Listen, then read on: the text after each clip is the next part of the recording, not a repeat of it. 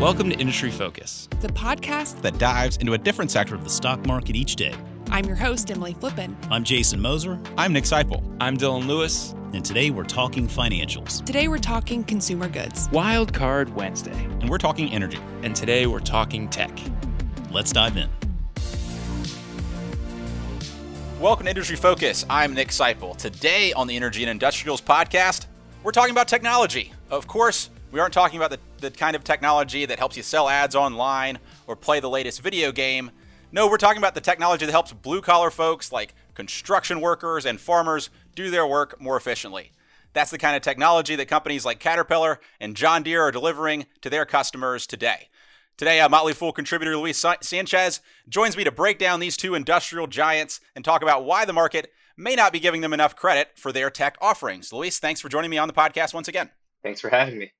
Yeah, always great to have you on the podcast, Luis. You know, we're kind of throwing a curveball. We're talking about tech on the Energy Show, and I think one of the big tech words you'll hear all the time is meta, right? There's the metaverse, there's uh, the meta game, all those sorts of things. So maybe let's talk about like the meta world of investing, right? We're, we're talking today about Caterpillar and John Deere. These are companies we think of as like, you know, country music type of companies, like, you know, hard hat type companies, blue collar uh, uh type companies are they what you think of as a tech company, or what is a tech company today in 2021? Yeah, it, that's actually one of like my pet peeves when when people talk about like uh, this company's a tech company and this company's an old school legacy company.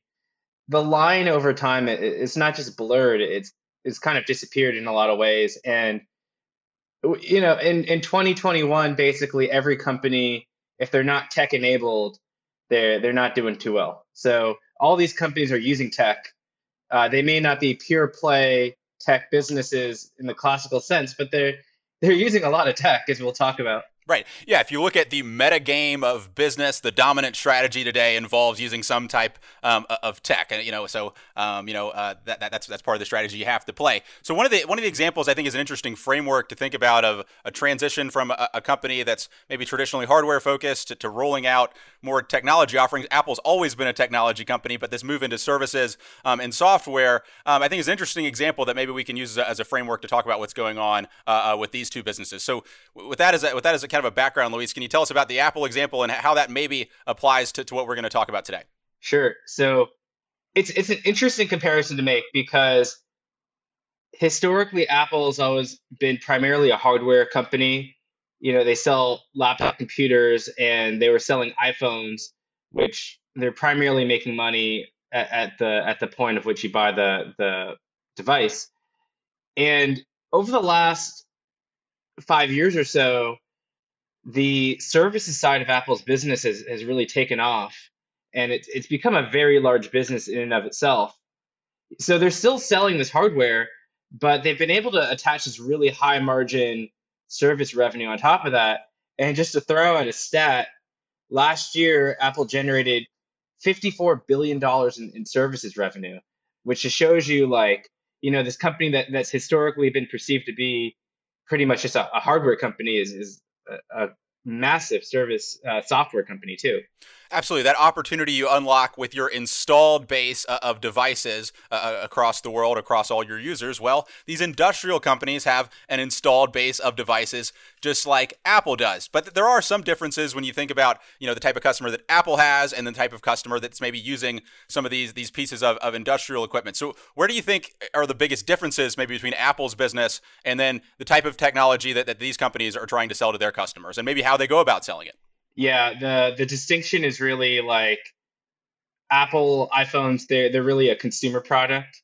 So consumer products are marketed in a certain way that appeals to uh, people. So that could just mean like selling a flashy feature or selling a look. You know, people want to look cool, and I think a lot of people have talked about how Apple devices are so well designed. They're they're almost like a fashion uh, statement versus like a tractor you know, I, I, certainly a lot of people do care about what their tractor looks like. I, I can assure you that, but they probably care more most about like, uh, what what kind of load can they haul on the tractor, and like what the you know really what the ROI is going to be on like using a piece of equipment. And I, I think that's the distinction between how like a business analyzes an equipment purchase versus like when a consumer thinks about well which phone do they want to buy yeah, I think one other distinction, and we, can talk about this as we move into into Caterpillar, is just the rate of adoption. Right, consumers, I think, in you know the regular consumer maybe is quicker to to pick up the new iPhone or the new piece of technology than maybe some of these, these older industries that have been around for a long time. Right, we've been mining and farming for hundred plus years. Some folks in this industry in these industries have, uh, uh you know, or, or, maybe have some ways of doing things that they're that they're less willing to change, or really need to see, you know, dollars and cents about why we're going to make um, this changeover. So let, let's get into let's get into Caterpillar um, you know, we've been using this Apple uh, Apple analogy. I talked about you know the installed base um, of devices. When you think about Caterpillar, what are the what is this installed base? What what is this traditional business that the company's been in?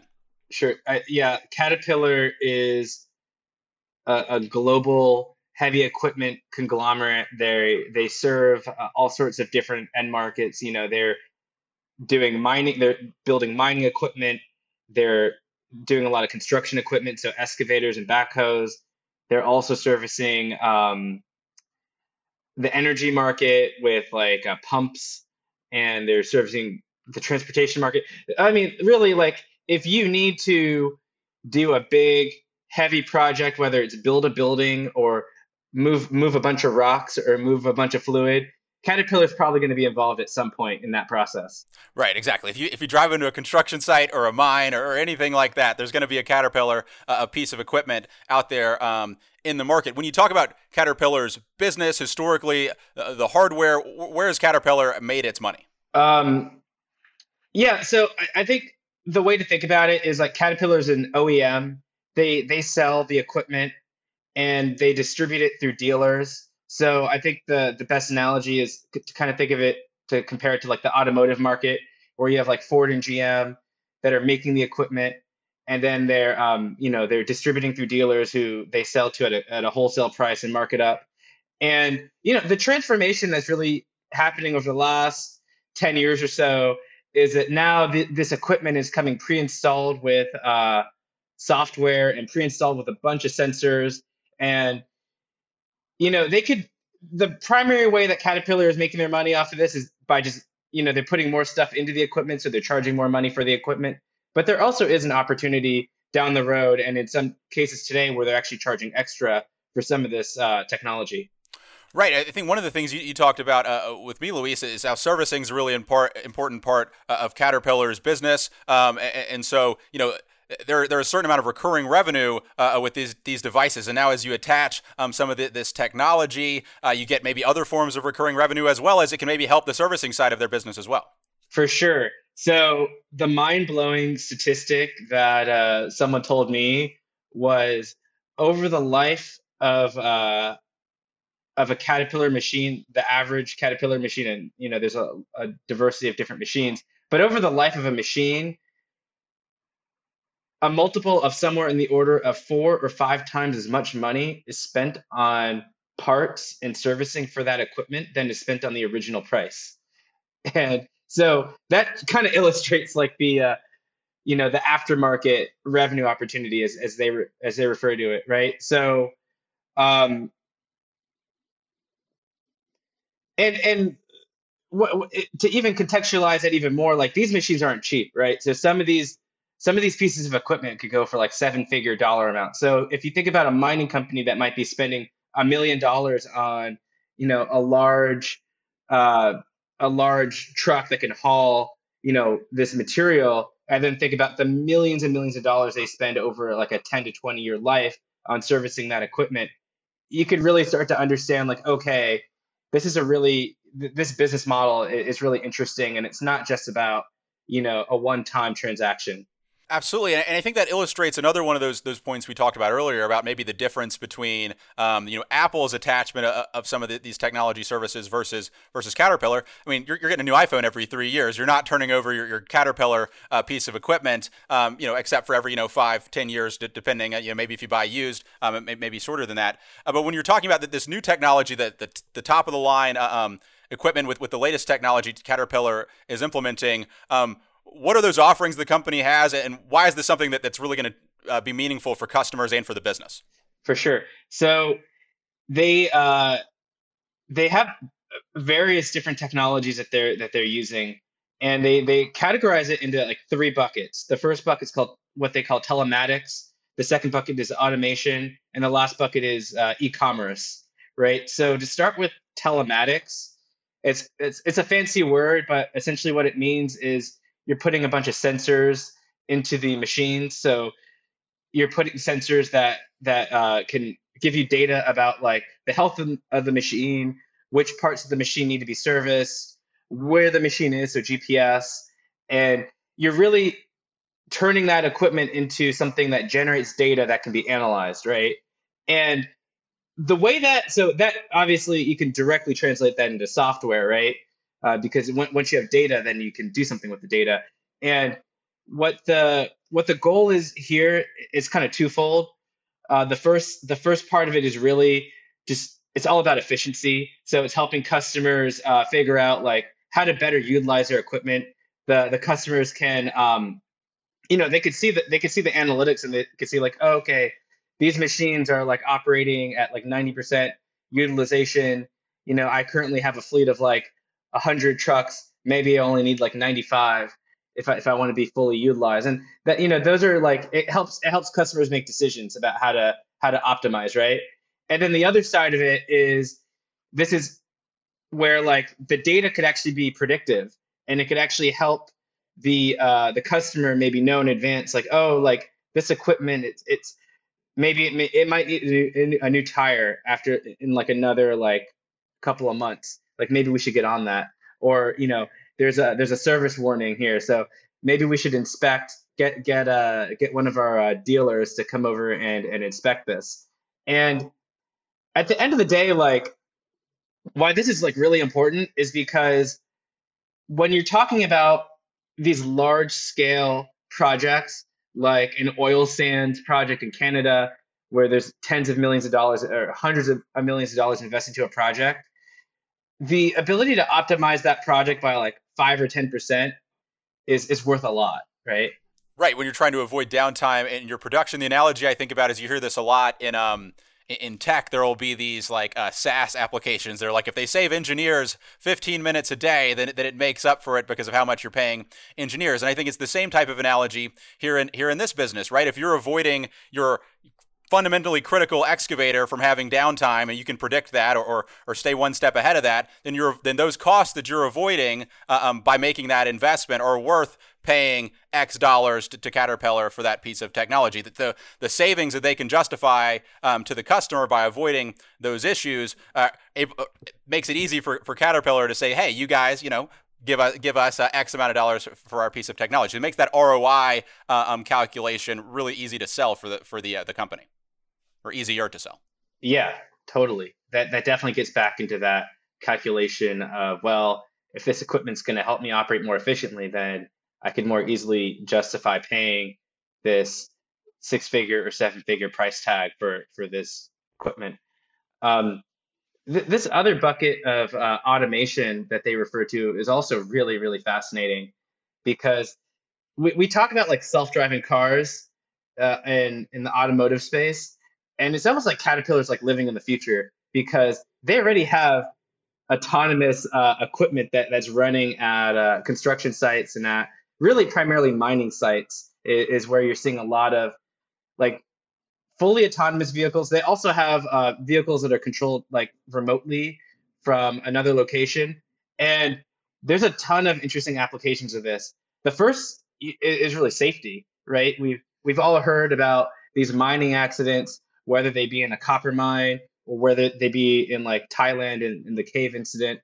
Um, so the ability to to limit the number of people that actually have to go into a mine um, that have to be at this site where you know maybe the the foundation or the the particles in the air aren't as safe as as would be in other places like that's great that's just awesome and it's really cool to see if, if you go on their if you go on caterpillar's website or if you just google or go on YouTube and look at the automation tools that Caterpillar has, you can see all these really cool vehicles that are operating without humans uh, sitting in the cab or really any human involvement. And they have people basically in these uh, control centers who may be uh, monitoring like five or six different pieces of, of autonomous vehicles at the same time. So that brings you to the other point, which is like this is like super efficient. right? And this is like another way to save money.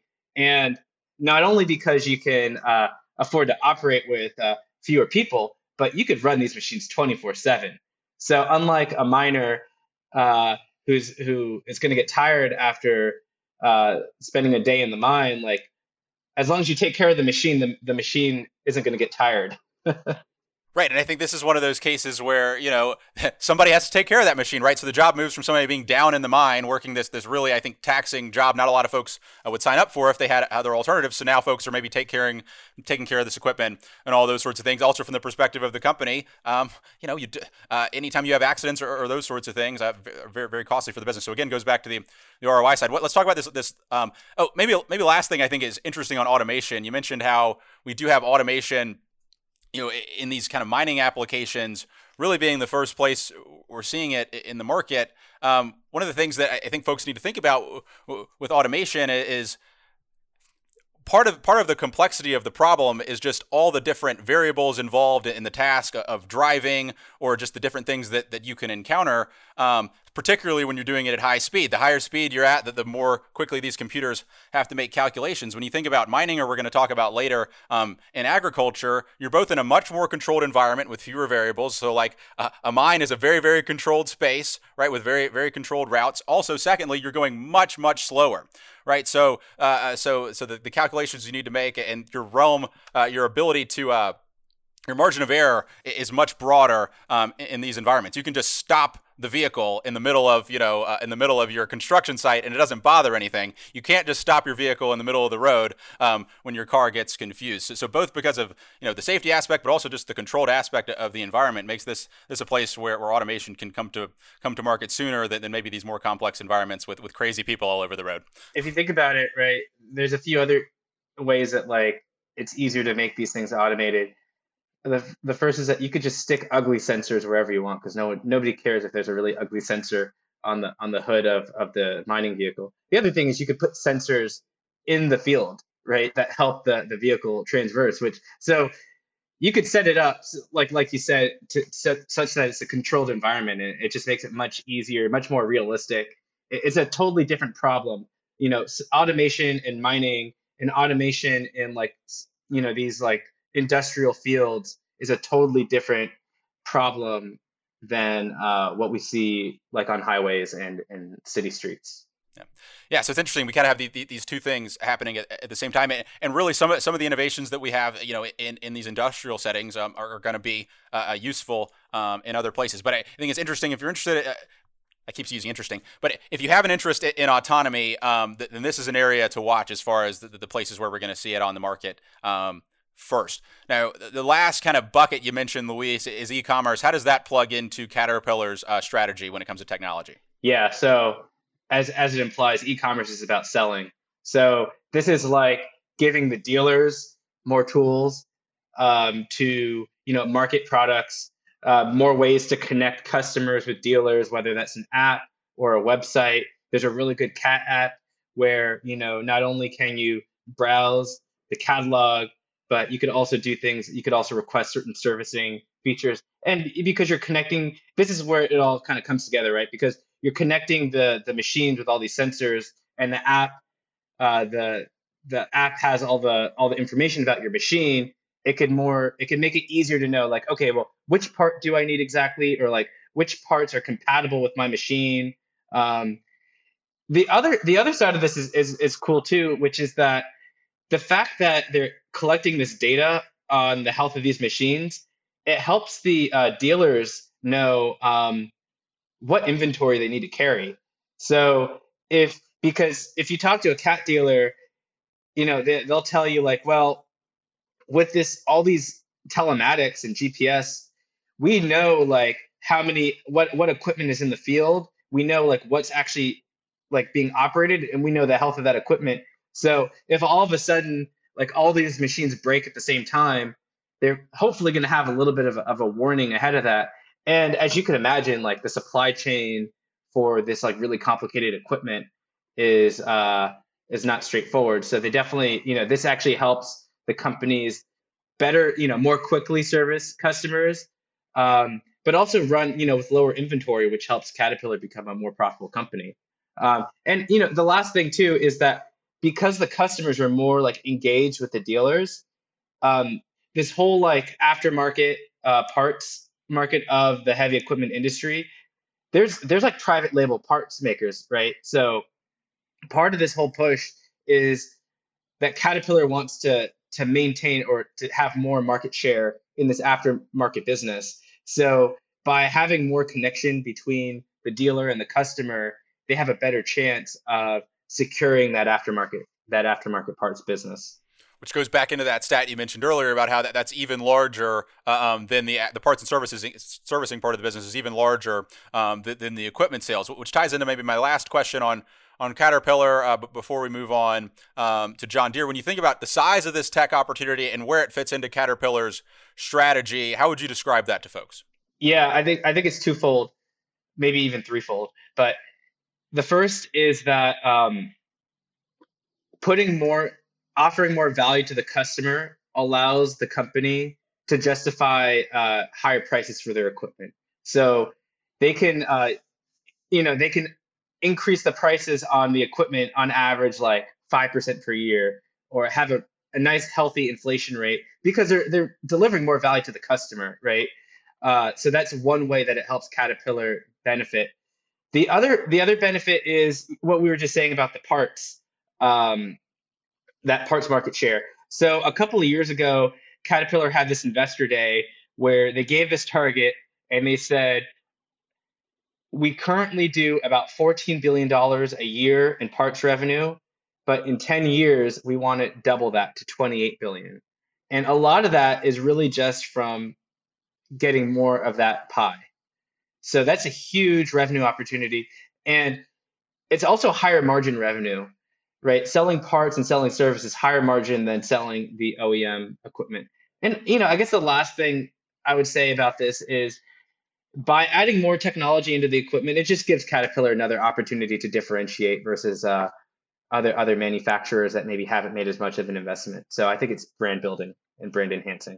Right. So again, sounds like sounds like the Apple story. Brand and average selling prices is, is a big part of, uh, of, that story as well. We'll come back um, to Caterpillar and maybe some on, on valuation um, after we talk about um, John Deere. But uh, so let's move on um, to John Deere now. How would you compare and contrast John Deere's tech strategy uh, to Caterpillar's approach that we just outlined? Sure. Well, the biggest difference is like John Deere. They, they, John Deere does make some construction equipment like little excavators and, and things like that. But what John Deere is known for is selling to farmers and selling to the agricultural market. And there's a really big difference in that end customer, uh, you know, the, the farmer versus selling to a, construction company or a mining company and has a lot to do with like the, the sophistication of the buyer and and the the scale of the buyer. So a, a, construction company or a mining company is usually like this huge multi-billion dollar operation, very sophisticated. Uh, they have people doing all the math to figure out how much more efficient and how much money this equipment's going to cost them. Your average farmer is a 57 year old uh, entrepreneur who owns like a couple hundred acres of land and has been probably doing it their whole life in, in a multi generational setup.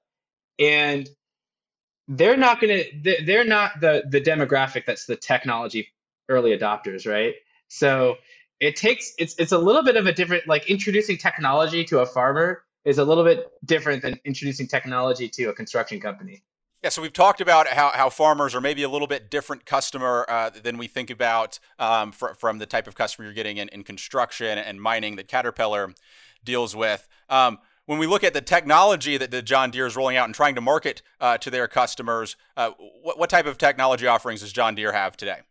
So John Deere, they market their technology effort. They use this phrase called precision agriculture, and this is like this all-encompassing phrase, which basically means uh, like a smart farm.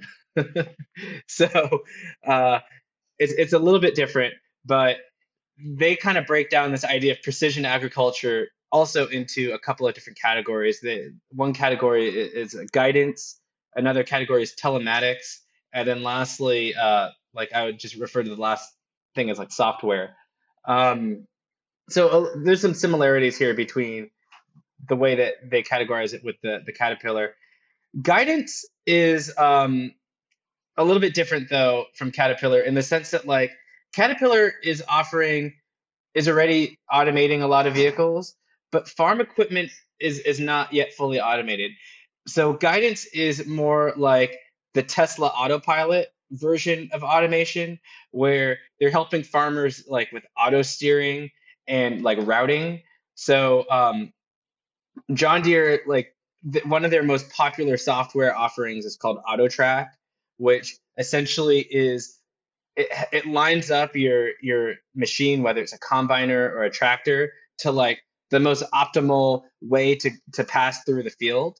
Uh, whether you're doing you're tilling the soil or harvesting grain or what you know whatever you're doing, and that so essentially like it makes it makes the process of, of sitting in the cab a little bit less a little bit more passive right so you don't have to like manually steer the steer the cab and it helps for a few reasons. Like first, it just it, it can they what John Deere says is like using a feature like AutoTrac can uh, keep keep the uh, the the person operating the machine like uh, operating it for longer, so like uh, they'll, they'll not tire out as quickly. And the second thing is just efficiency, right? The the software will figure out like, well, what's the most efficient route? So you know, again, we could save the farmer maybe like twenty percent uh, of their time, which uh, obviously is, is meaningful when you're doing this for like 12 hours a day. Yeah, yeah. I'm thinking about like like like mowing your grass, right? It makes sure that you make the most efficient the most efficient passes, and also you can get the lawnmower that has the self propulsion, right? Like you could still push the lawnmower on your own, but if you have the one with the self propulsion, of course you're going to get the one uh, uh, that, that mm-hmm. helps you mm-hmm. push it. So same type of thing uh, here uh, in the tractor business. And I think one of the things we talked about um, before, uh, Luis, is, is, this is a product that over time folks have become uh, more accustomed to and more dependent on and more willing to, to pay up for. Yeah. So this is this is a really interesting case study when you think about like adoption of, of tech.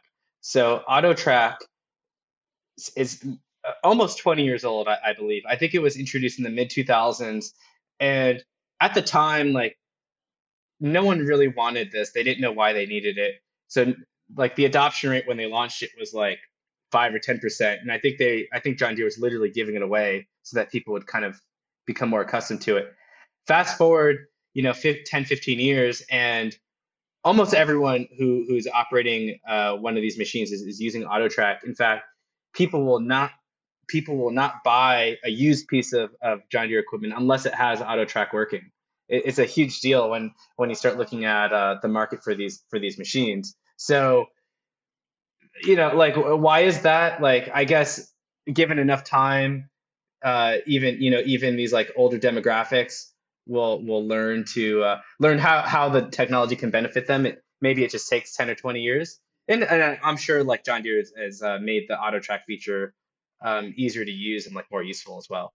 Right. Yeah, I think it's kind of human nature, right? Where, where like you know, automatic cars. I'm sure for a while there were people like, oh, I'm going to stick with the with the standard transmission, and now you have to like try really hard uh, to find one because convenience sells. At the end of the day, people are people are lazy for better or worse. If you can find a way to let people be lazy and still get the job done, uh, sooner or later they'll pay up for it.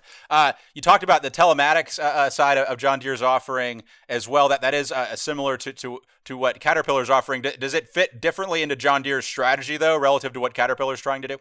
Yeah. So again, telematics is all about putting sensors into the machines to, to like make them smarter. And you know, same same thing as uh, Caterpillar. They're collecting data on like the health of the machines, figure out like what parts uh, they need to be replaced. But John Deere is actually going even further than Caterpillar in some of the in some of the applications of this.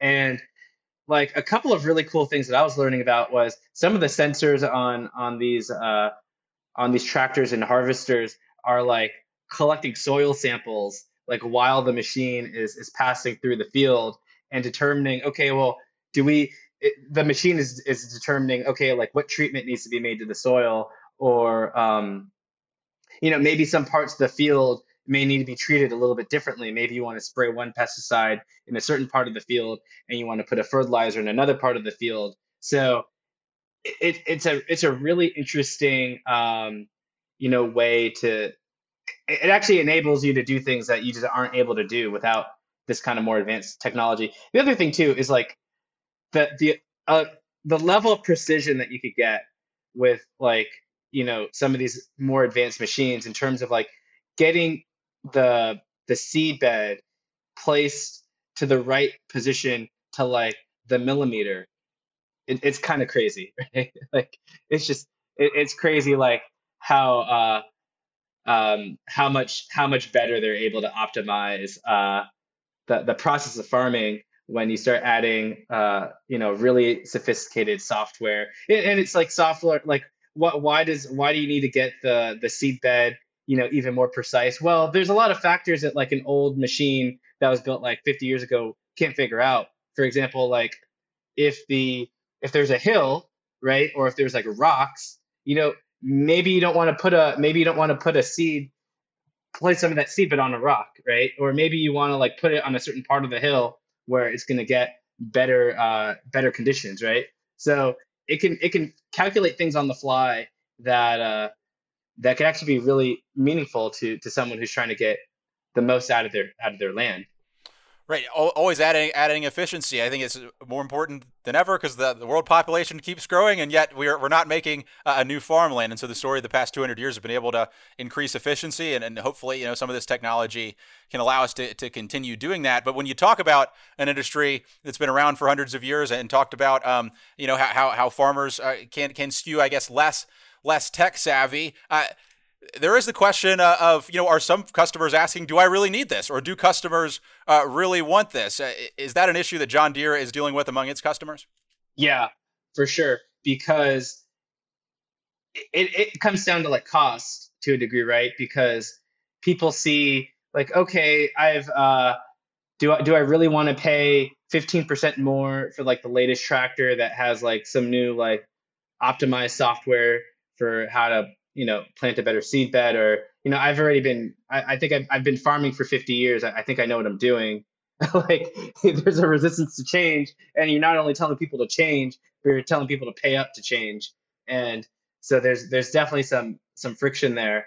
Um, and there, there's a little bit of controversy too with um, some of the things that john deere specifically is doing. So last year there was this scandal called the right to repair issue where John Deere was essentially locking out um, anyone who wasn't an official John Deere dealer or you know certified maintenance person from repairing their vehicle, right? So you're talking about preventing p- people who own their own equipment from making their own repairs because they don't have access to like the console of of their machine, um, and so there's a couple of things there, right? But you know, you're asking people to you're asking people who've done something a certain way for many years to change. You're asking them to pay more for this stuff, and they're not even sure how to use it. And then you're also throwing in some limitations to to what people can do with their their machines. So there's been there's definitely been some push and pull with the way that John Deere has rolled out some of this technology.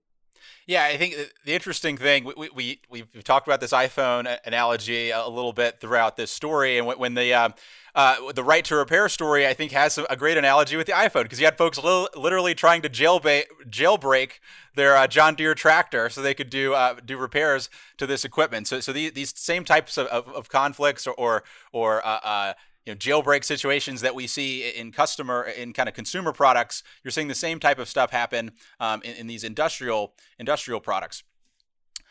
Um, it's kind of any kind of final thoughts there on the, the, the customer issue and the extent to which um, that may affect the rollout of John Deere's uh, tech going forward? Yeah, I mean, look, you can you can do some research online and, and see all these like stories of people complaining that they can't repair their own tractor. But there is another side to that story.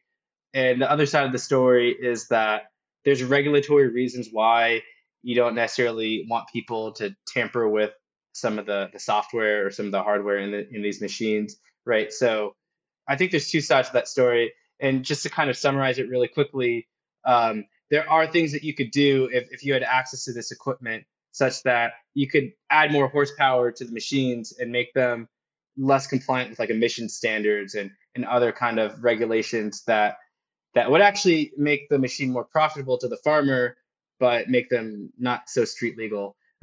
so I think I think it's you got to be careful with with some of the narratives that you read out there and really try to understand both sides of it. I do think that if we're bringing this all the way back to like the Apple example, the the John Deere uh, the John Deere technology effort reminds me a lot more of like the iPhone than like what Caterpillar is doing. It, it feels like it's a lot more the way they're marketing it and some of the features and the way they're they're upselling things. It feels a lot more like selling to uh, a consumer. Yeah, well, another thing that I wanted to point out on, on, the Apple analogy on John Deere as we kind of move into the, the, financial aspect of their technology offering is very recently, just in the past week or so, John Deere has come out and announced that they're going to report their software software revenue as a separate line item um, in their in their financial reporting, which echoes back to Apple's move to report their services line item separately in their um, separately in their financials. What does this say about you know John Deere wants this software business to be part of the narrative we look at as investors going forward? It's really smart because everyone knows that a software or a tech business is going to get a higher multiple than some stodgy old equipment business. So to the extent that they can set set a different narrative, I, I like you'd be hard pressed if you if you ask your average person, you know, is is John Deere and Caterpillar a tech company? To, you'd be hard pressed to convince them that they're tech companies. But if John Deere can convince investors that hey, like, you know, a, a significant portion of our earnings are coming from tech, pay, pay a higher multiple for our stock. Uh, I think that that's that's a really savvy move. Well, Luis, I guess the question that I have to ask is like, can they convince you when you look at uh, you know how big their their software opportunity might be and the, the potential to grow? Uh, is that something that, that makes this stock interesting to you today, or, or what are your thoughts? This is a stock that's run an incredible amount in the past year, John Deere specifically. Yeah, I think that to the extent that you can look at things like AutoTrac that they are making people pay extra for, and you you couldn't really argue that AutoTrac and some of these software tools are not a really valuable source of recurring revenue that didn't exist 20, 30 years ago. So when you look at some of these things that they're attaching that have different financial characteristics than just selling a tractor, like yes, you, you certainly should give them credit for that. However, I wouldn't you know, suddenly think of John Deere as like the next Tesla because at the end of the day, you have to think about like the success of their customer is going to determine the success of to be able to sell things to the customer. So if farmers are doing really, really well because the the parts of the economy that help farmers, so like rising prices for certain crops, the the value of land, if those things are are doing well, then the farmer's doing well, then the farmer is going to be able to have more money to to invest in new equipment and pay for you know new new technology, right? So you can't completely divorce John Deere from the fact that it is selling to you know a resource industry that that does have uh, uh, ties to macroeconomic factors. Absolutely. So so when you look at at, at these companies at, at kind of all time highs, we, we do have uh, you know kind of towards all time high uh, um, multiples in in this new universe though.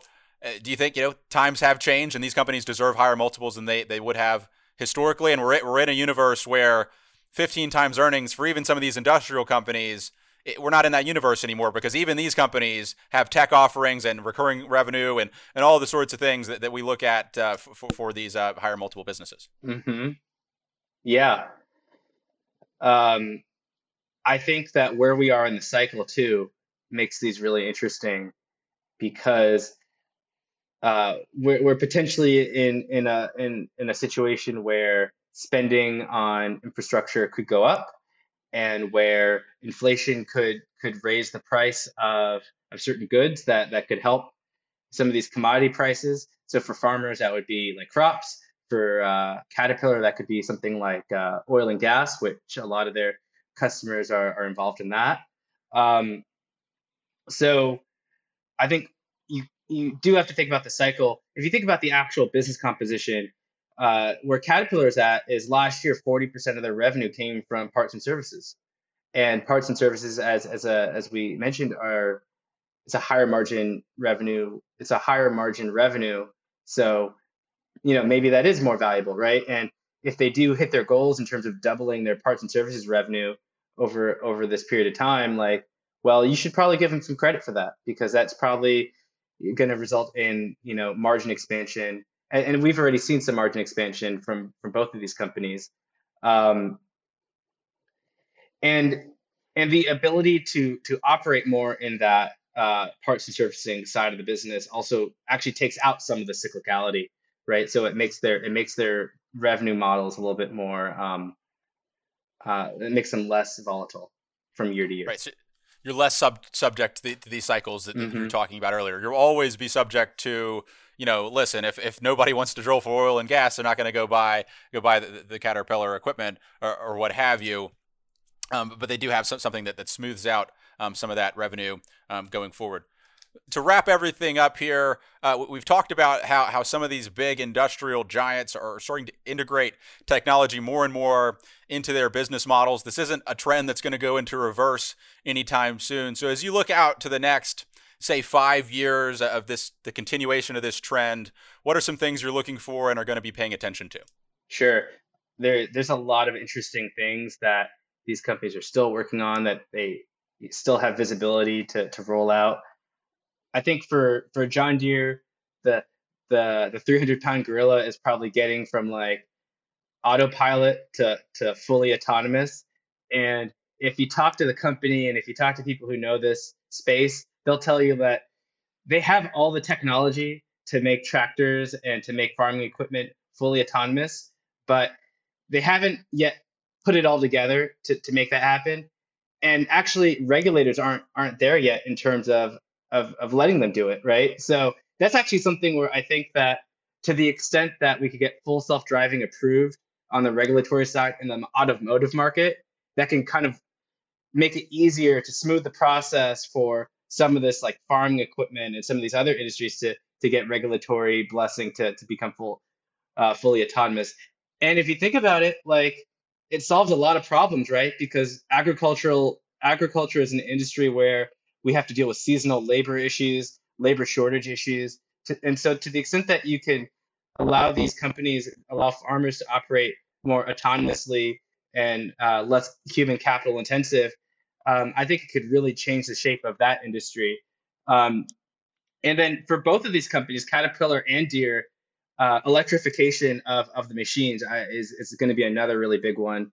And it's not that it's not as easy to electrify you know a really really big piece of heavy equipment as it is to electrify like a relatively small car right so i think the technology for for doing that is going to take a little bit longer um, you know just to be able to have as much uh, torque and as much hauling power as they need but when it happens you know that's just another thing that you know they could uh, roll out and and make these uh, make these machines uh, that much better yeah, so that, that's something we'll be watching for, Luis, and, and as we have, uh, as we have, excuse me, that's something we'll be watching for, Luis, and as we have things uh, to discuss in that space, we'll be looking forward to having you back on uh, to break it all down. Uh, looking forward to having you on next time.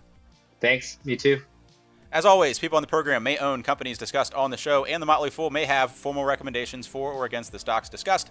So don't buy or sell anything based solely on what you hear. Thanks to Annie Franks for her work behind the virtual glass. For Luis Sanchez, I'm Nick Sciple. Thanks for listening and Fool On.